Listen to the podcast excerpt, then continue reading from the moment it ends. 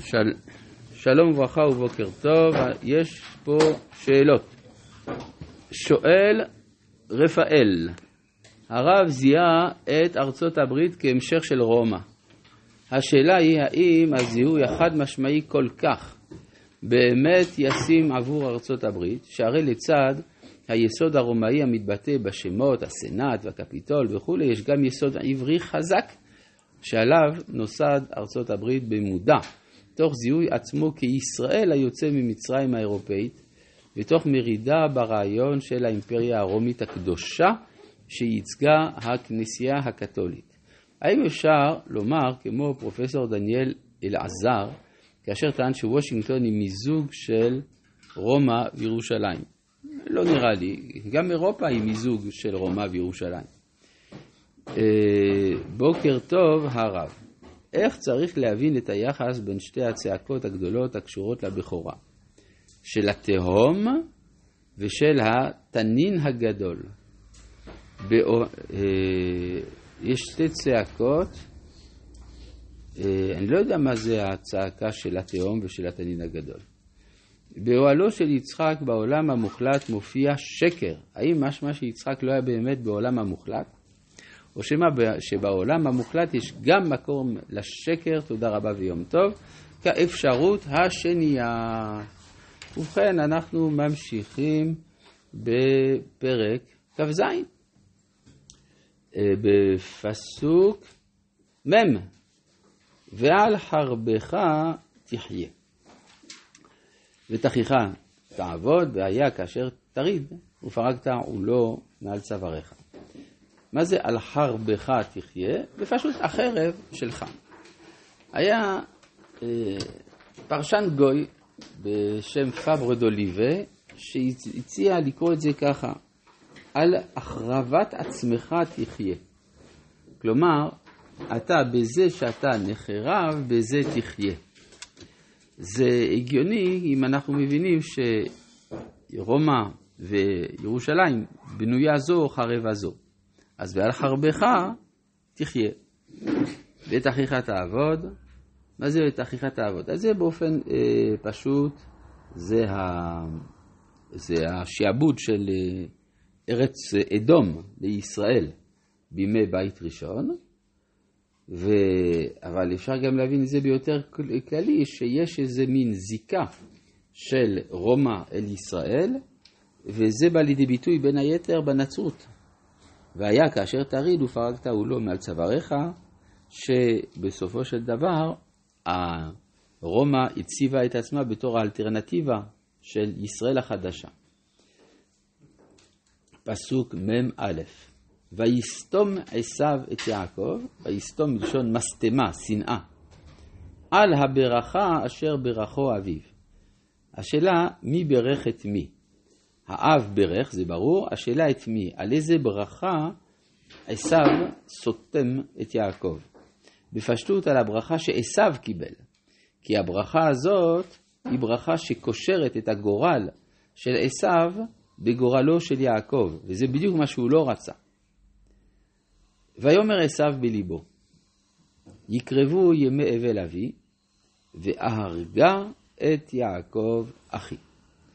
דבר מעניין, יש כאן תוכנית של שואה. כלומר, אם עשיו הורג את יעקב, אין יותר יעקב בעולם. אם אדום מחריב את עם ישראל, אין יותר עם ישראל בעולם. אבל תוך כדי הצהרת הכוונות, ויאמר עשיו בליבו, תוך כדי הצהרת הכוונות הוא מציב לפניו שני מחסומים שמונעים ממנו לבצע את זממו. האחד, שהרי הוא אומר יקרבו ימי אבל אבי. במילים אחרות, כל עוד יצחק חי, אי אפשר להרוג את יעקב. זה מה שהוא אומר.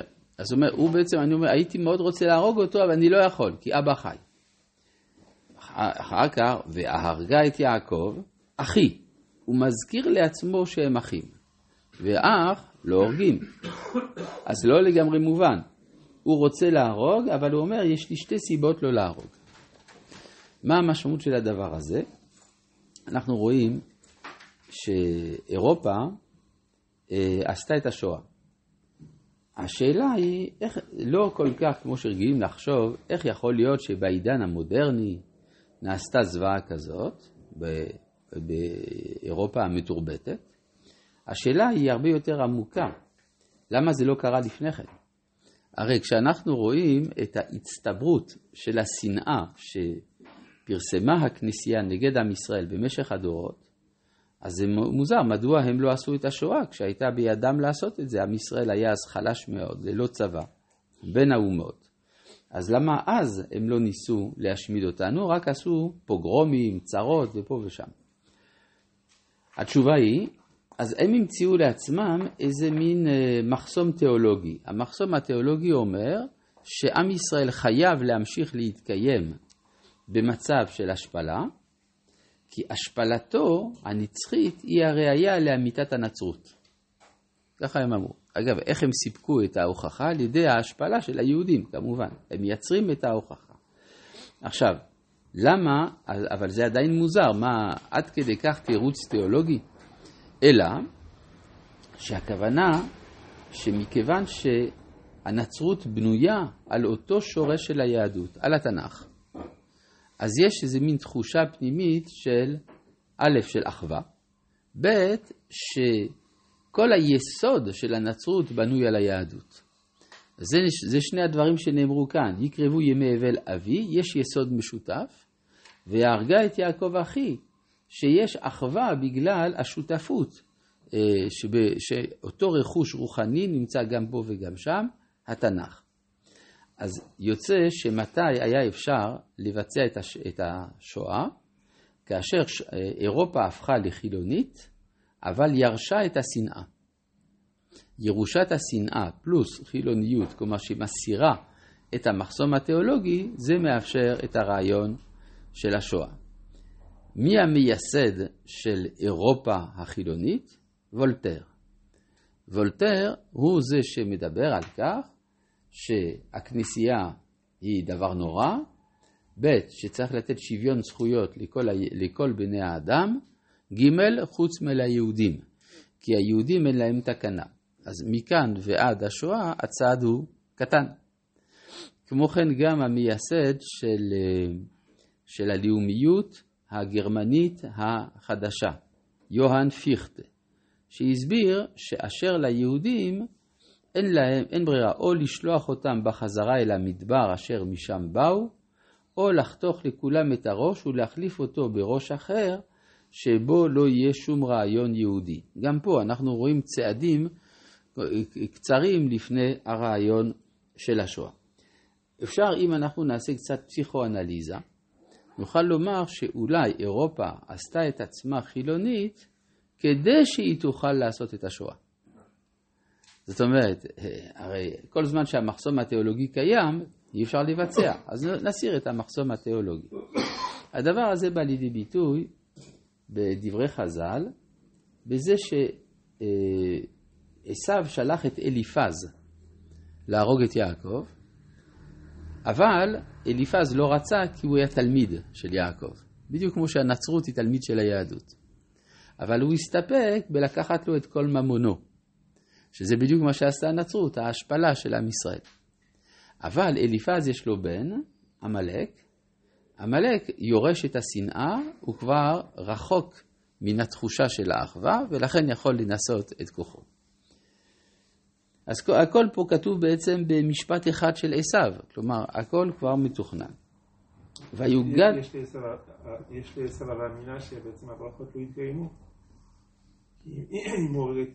אם הוא הורג את יעקב, אז באמת הברכה של יעקב לפחות לא מתקיימת. לא, לא באמת מאמין בברכות של אביו. למה? הוא מאמין. הוא מאמין. אם יעקב חי, אז מתקיימת ברכה. זה הכוונה. אבל אם הוא לא חי, אז לא תתקיים הברכה. ויוגד לרבקה את דברי עשיו בנה הגדול, ותשלח ותקרא ליעקב בנה הקטן, ותאמר אליו, הנה עשיו אחיך מתנחם לך כלומר מתכנן, להורגך, ואתה בני שמע בקולי וקום. ברך לך אל לבן אחי חרנה. כלומר, יש מצבים שעם ישראל לא יכול להמשיך להתקיים בארץ, יש לו צורת קיום אחרת, וזה הקיום בתוככי הגלות. וזה מה שרבקה אומרת.